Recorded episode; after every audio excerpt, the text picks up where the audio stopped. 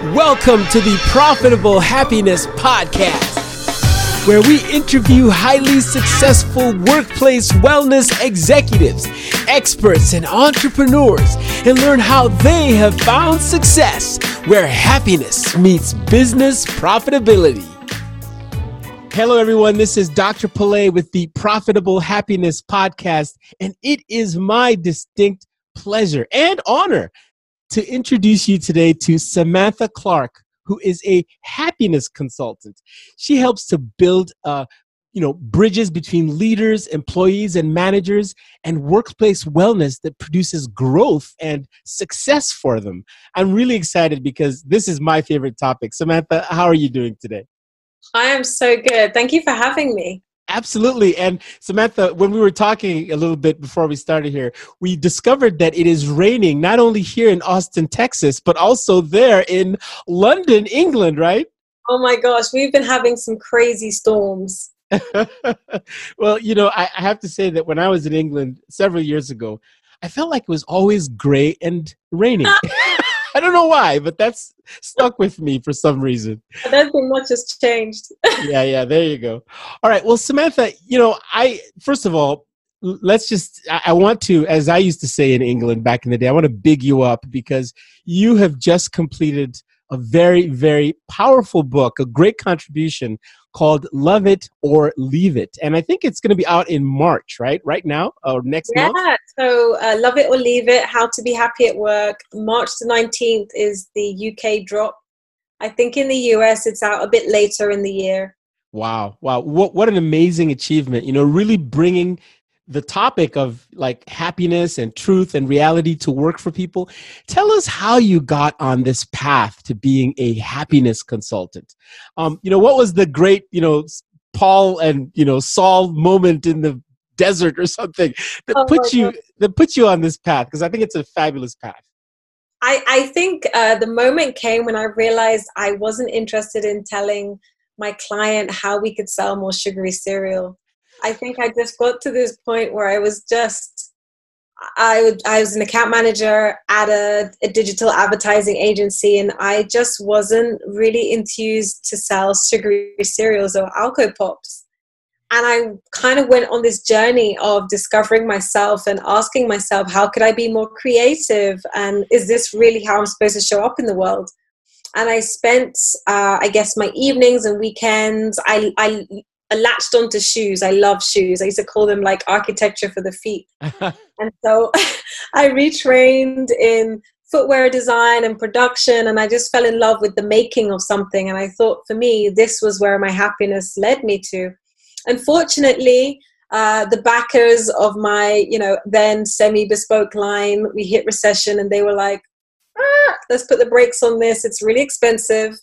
And i don't think that you know it's something we can fund right now. So i was there stuck thinking okay so i've got these advertising and branding skills. I'm now trained as a stylist and i've been trained in footwear. Um, how do i bring this all together?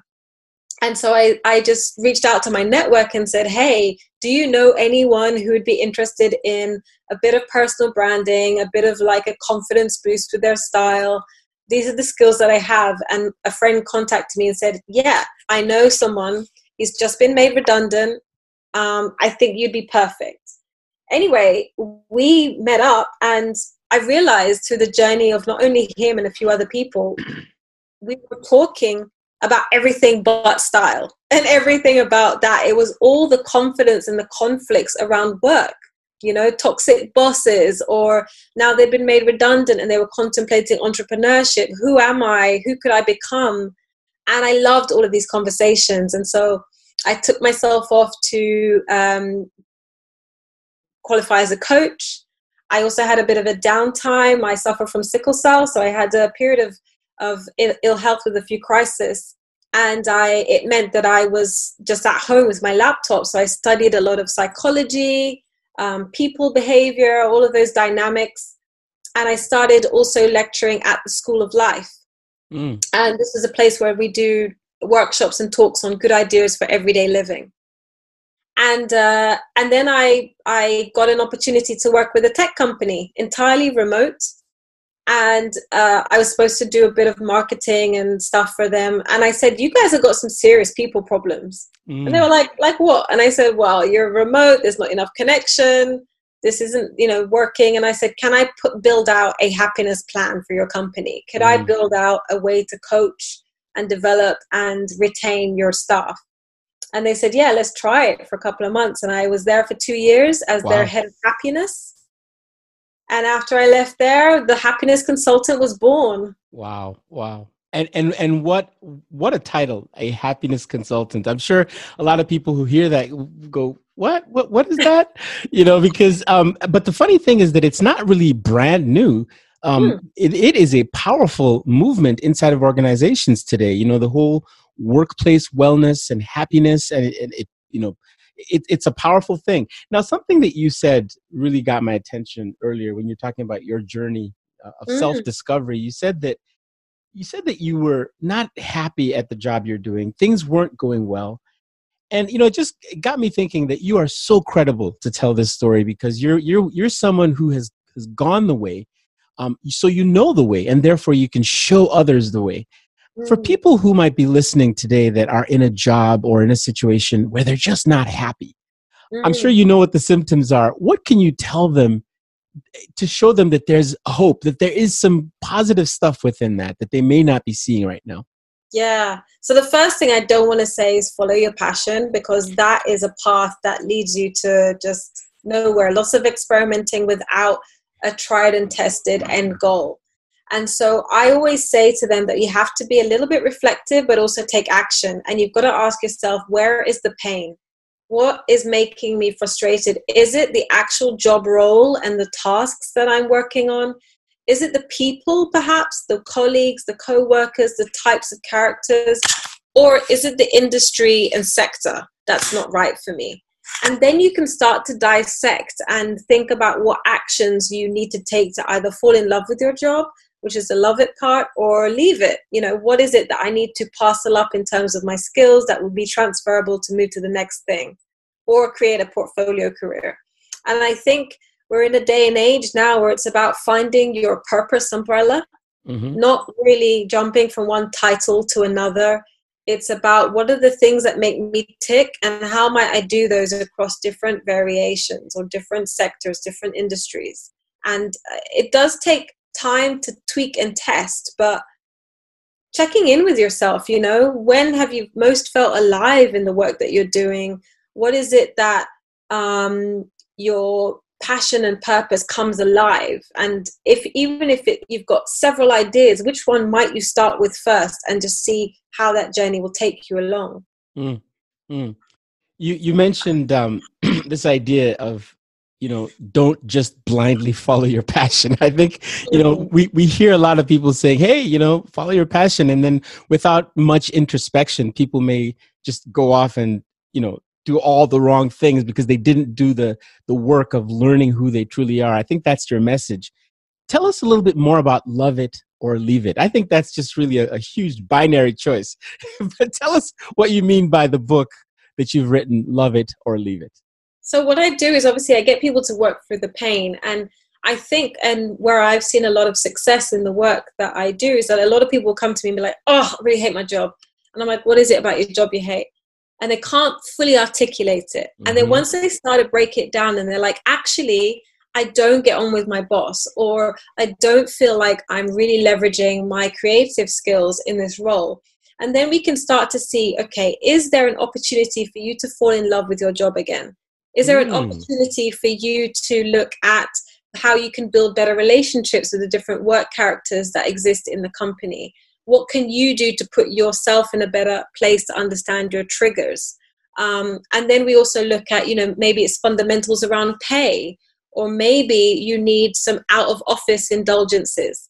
Um, because you know like your partner your partner can't be everything to you as is your job cannot be everything either mm-hmm. and so it's how do I find maybe some out of work passions or or things that I want to try and could those bring more joy back into my work mm-hmm. and the leave it element is like right if you've exhausted all the love it options or maybe your work is super toxic and it's making you sick not allowing you to spend time with your family and friends then is it a choice of moving to another horizontal job? Is it moving complete industries?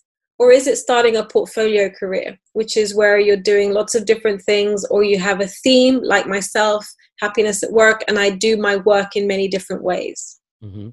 And so I get people to decide what route is for them because I think all too often it's been banded that you need to quit your job or start a business. It's not for everybody. And it not isn't. everyone will be, no, and not everyone has got what it takes to be an entrepreneur. And that's okay. Exactly. You know, there are tons of people who are killing it in jobs. I just want you to make sure that in your job you can um, love it and see what you can do to continue. It's it's like any relationship in life. We have to keep helping it grow mm-hmm. until actually you've come to a point where there's enough growth to be had here, and maybe you need to move on.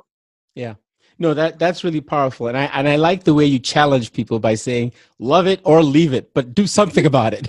oh, 100 percent. Don't remain in yeah. No, life is too short to be stuck under that kind of pressure and intense sadness and pain. And I see a lot of people who, you know, mentally it's quite um, heavy. Mm-hmm. Uh, and it affects people forget that it's a ripple effect you aren't just a separate individual going into work and you leave your house and your family behind you're bringing all of that negativity to work and all of that negativity from work goes back home. Goes back with you. it's a horrible cycle. Yeah yeah. Tell us a little bit about sort of the um, the ideal clients or groups of clients that you work with because I, I, I hear your methodology is really one of going deeper into the underlying symptoms or issues really that are causing the things we see on the surface.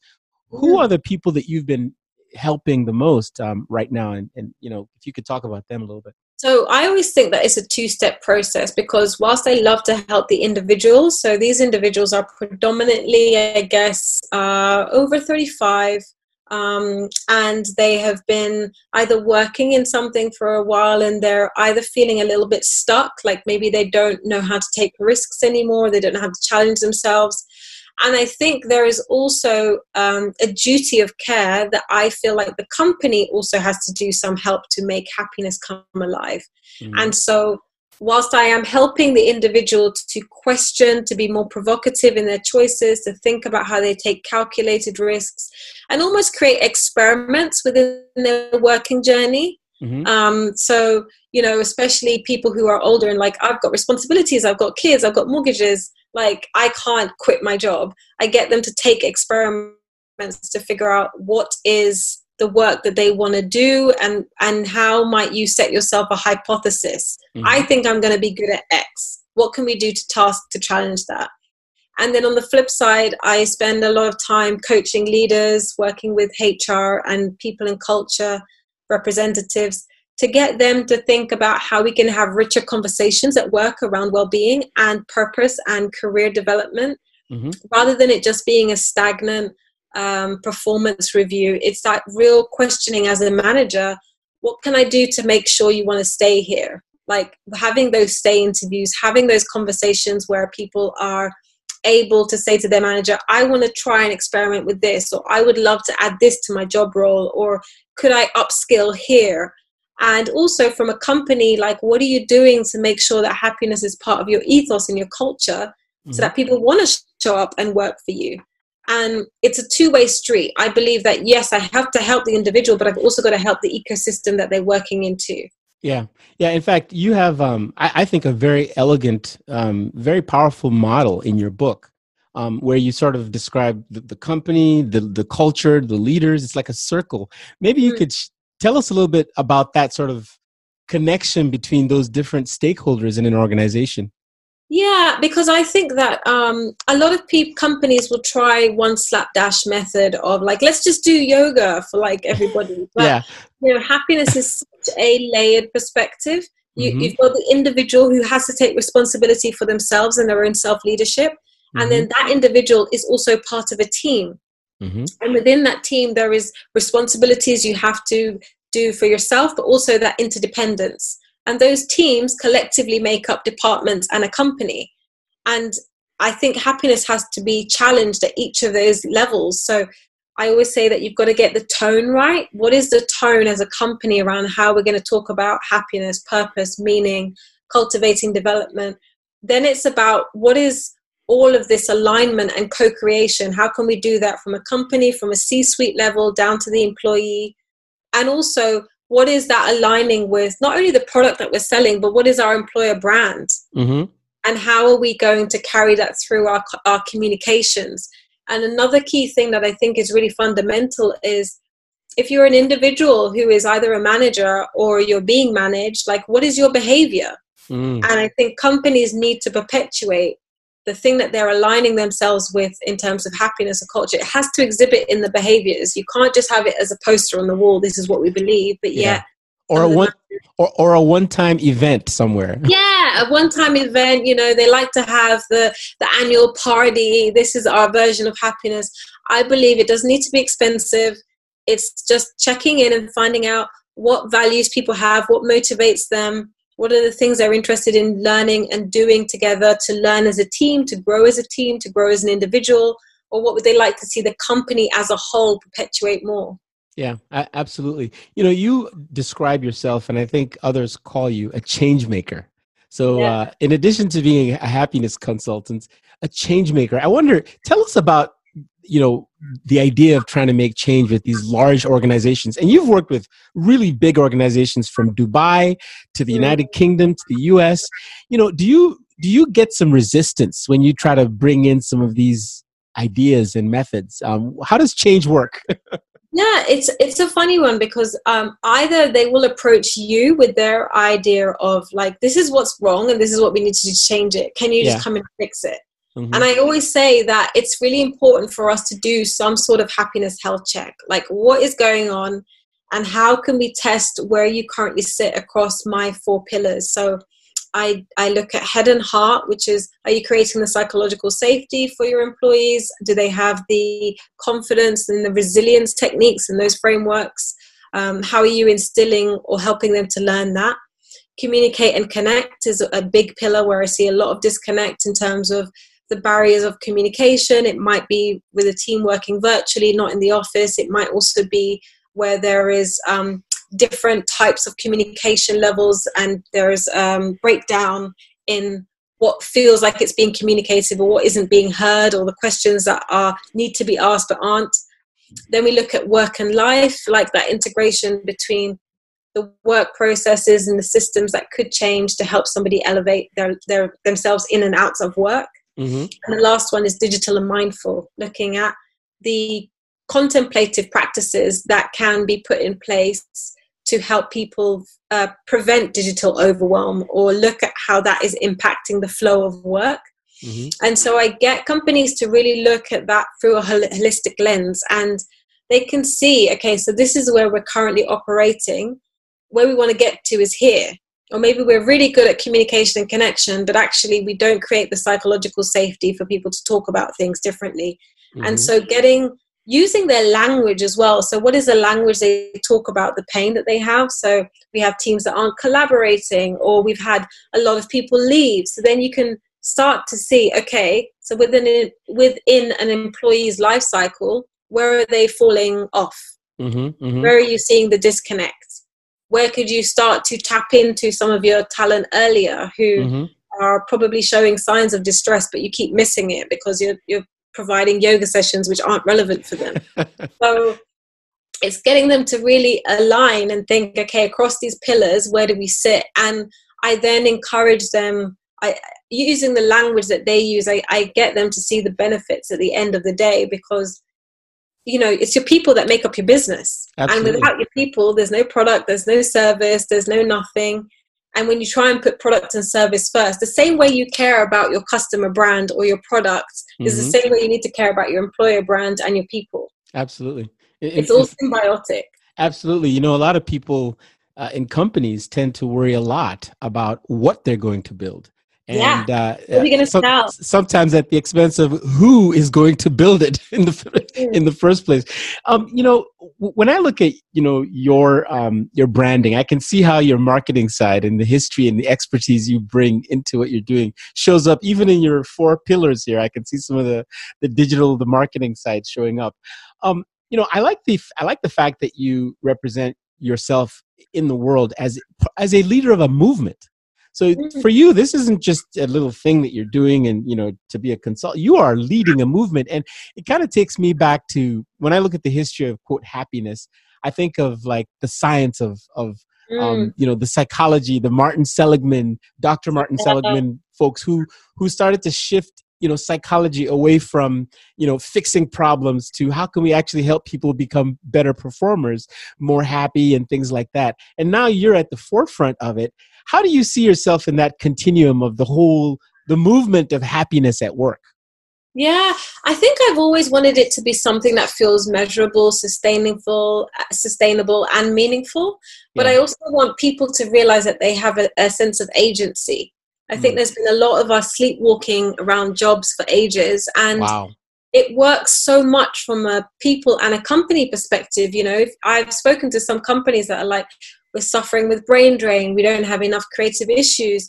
And unfortunately, there are some people in their companies who shouldn't be there anymore, who've either mm-hmm. just given up, don't care enough, aren't invested, aren't engaged. And that is hurting the company's bottom line. And mm-hmm. I think from an individual perspective, I think I want to give people the confidence to know that I'm not asking you to take a big, massive leap and to just throw caution to the wind and live in a caravan forever. I'm mm-hmm. just getting you to think about how are you walking into your day? How are you living your life? Are you living it in that grand design that you were born on earth to do? Because I do believe we're all sent here with an assignment. Yeah. And it's just a case of are you allowing yourself to move towards or away that away from that with every action step that you take mm-hmm. and getting them to be really powerful about I'm going to actively try and love this thing. I'm going to investigate the crap out of it and just see what I am not tweaking and testing mm-hmm. enough. And if it's not right, then I leave. And what can I leave to make sure that I'm not just jumping from one fire into another? And so my movement is really getting people to be engaged, to wake up, to think about things differently, and also for companies to embrace more, love it, and better methods to make sure that your people want to stay. You know, mm-hmm. they are exchanging their time Mm-hmm. And the younger generations now are being very uh, provocative in interviews, like, you know, why why should I accept your offer? Yeah, you know? yeah. And so the, the brand is me. Huh? The brand is me, you know. So if you want me, like, tell me why I should come and work for you. But yeah. You know, companies need that, and I think there also needs to be a role reversal that the youngers need to uh, learn from the older people too. So I think companies need to shake up that. Otherwise you will have people leaving in droves yeah. because they won't put up with the toxic cultures and the long hours and the stress and the lack of appreciation and value. It takes nothing as a manager to say do you know what? Great job. Or just learning how your team likes to be appreciated. Not everyone needs praise but it's just figuring it out so my movement is just tapping in and refining that either even further and saying that work doesn't need to be something we have to grin and bear anymore yeah. You know, the, the field that both of us, you and I, are in, sometimes is described as workplace wellness. Sometimes mm. it's sometimes it's workplace happiness. Sometimes it's leadership development. Sometimes mm. it's team management. All these things. But I think one common one common thing that I've seen is there are some people who don't connect the dots between uh, these wellness topics. You know, leadership development or or, or happiness and profitability and and you know bottom line money but we both know that there's a direct connection and and with someone of your experience i would just love to hear your take on how happiness leads to profitability you know either through your programs or what you've seen in the world i think it's having that connection between setting the right tone and aligning your values making sure you look across each of the pillars and aligning the behaviors for mm. me, that sequence of doing and saying what you're going to do, making sure you keep checking in with the pillars, and then aligning all the behaviors and empowering people. I think, unfortunately, sometimes managers don't feel like they can be empowered to ask the questions, or they feel like under pressure that stuff slips. And I think mm-hmm. as a mm-hmm. company, it's up to you to keep cultivating this. And it comes from the top all the way to the bottom. Like as a CEO, you've got to be living and eat, eating and breathing this so that your people feel the same. And you cannot expect a company to be profitable if you're only looking after what it is that you're trying to sell. Mm-hmm. It doesn't work like that anymore. And I think people are vocal. They will get, take to LinkedIn, Glassdoor, all of these platforms to say what isn't working. Yeah. And so it pays if your company, because what pe- what companies don't realize is that your employer brand is doing so much work for you before people have even decided, do I want to work there? Mm-hmm. They're doing their research, they're doing their um, asking the right questions, they're taking people out for coffee who work there. What is the culture like? You know, and I think if you can match up the two, what's being put out there on the platforms versus what's actually happening in the culture, that first stands you in good stead. And then when someone gets in and they feel like actually this is an ecosystem where I feel valued, where I feel heard, where I can be happy, my self esteem can be raised, I can try new things, that is only going to make somebody want to give more to their job, more to creating that great product, more to upselling and serving your customer. Um, more to creating that window display that encourages people to come into your shops. All of that increases productivity and profitability. Powerful. And you know the the subtext of what i sort of heard you saying is that it's not just in the learning what to do it's in the doing of it over time. Yeah, yeah it, like you're basically saying hey don't just give lip service to these ideas and concepts about happiness. Physically do them every day and i think that's probably where coaching and support long term comes in right yeah and i think unfortunately everything's very been it's been banded around as like this tick box thing. This that's what we're seeing a lot here with like mental health. It's like oh we've got a mental health first aider. That's great. It's all done. We've done that. Yeah. but i'm like how many people are using it? Why are they mm-hmm. not using it? What it, what's actually happening once someone tells you I, I feel a bit suicidal or i'm feeling depressed? Like what are you doing about it?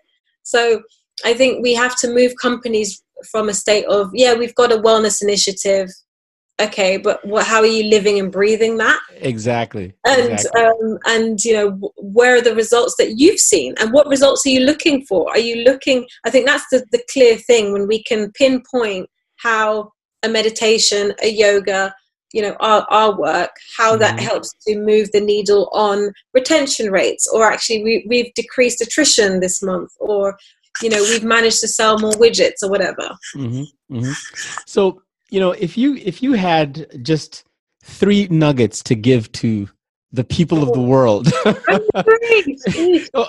just just three nuggets to you know let's say let's say someone is in a leadership role and and they are responsible for a healthy profitable organization of happy employees or maybe someone who's an employee looking mm-hmm. for whether or not they, they want to love it or leave it at this point what would your three top nuggets be from your experience from your book and from the things you do So maybe I'll I'll take it across each dimension. So if you're a CEO, I would ask you to question whether or not the values that you have around culture when you walk around your company, how are those stemming out in the behaviors that you see every day? Mm-hmm. I think from a leader perspective, I would encourage you to ask richer questions and and actually hear the answers of your team. So really take some time to like, you know, do a coffee roulette or take somebody randomly out on your team, you know, uh, once a week and just ask them like, why do you show up every day? What what are you finding of value? How could I be a better manager? Yeah. You know, you know what you know what I like that you just said? You said not just ask the question, but actually listen to it. Listen, yeah. listen to the answer. that that's very, very yeah. powerful that's a fault of our modern day listening because we're either listening to tell or instruct or we're listening to fix the idea that we have in our minds we just want to get hurry up for the person to stop so we can say do yeah. this. Yeah. Um, and i think at an employee level i would encourage you to you know choose every day is this to, how can i fall in love with my job more today? And if it's not right for me what will i do to take that action and that leap tomorrow? yeah. It's mm-hmm. one small action. It could be that you just go and shadow somebody doing the job, or you just send an email message and say on LinkedIn, Hi, I'm really interested in what you do. Mm-hmm. I'm thinking about switching. Would you be open for a quick 10 minute chat? Yep. And, and uh, now that was nugget number two. Nugget no, number that three. Was nugget, that was three. So I did like CEO, leader, employee. Oh, got it. Perfect. Okay, excellent. All right. So you're you're saying top, middle management, and then employee. Perfect. Yeah. So Samantha, how can people reach you? I know that you have a big launch in March. Um, mm-hmm. That's a that's going to be an exciting thing. I, I want to see your book, and I'm going to go get one. Um, once it's out. But what's the best way for people who want to learn more about what you do or connect with you? How what's the best way for people to reach you? So they can head to both my websites, so samanthaand.co or loveitleaveit.co. Uh, my book, Love It or Leave It uh, How to Be Happy at Work, is available on Amazon. It's out from March the 19th. Um, I think in the States you can get it on Kindle, and I'll be doing um, some work out in the States with, actually, I can't say yet because it's not signed, but um, that will be the end of 2020.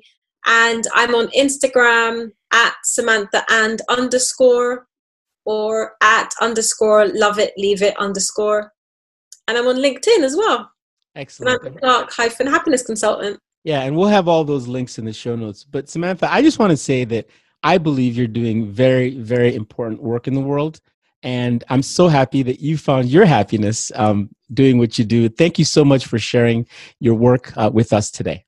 Oh, thank you so much for having me. And I just love talking about this. So I'm glad we managed to squeeze in what we needed in 30 minutes. absolutely. Absolutely. Hey, have a wonderful day in rainy London. I will do. And you too. You too. Stay right. Okay. Take care. Thanks for tuning in to the Profitable Happiness Podcast.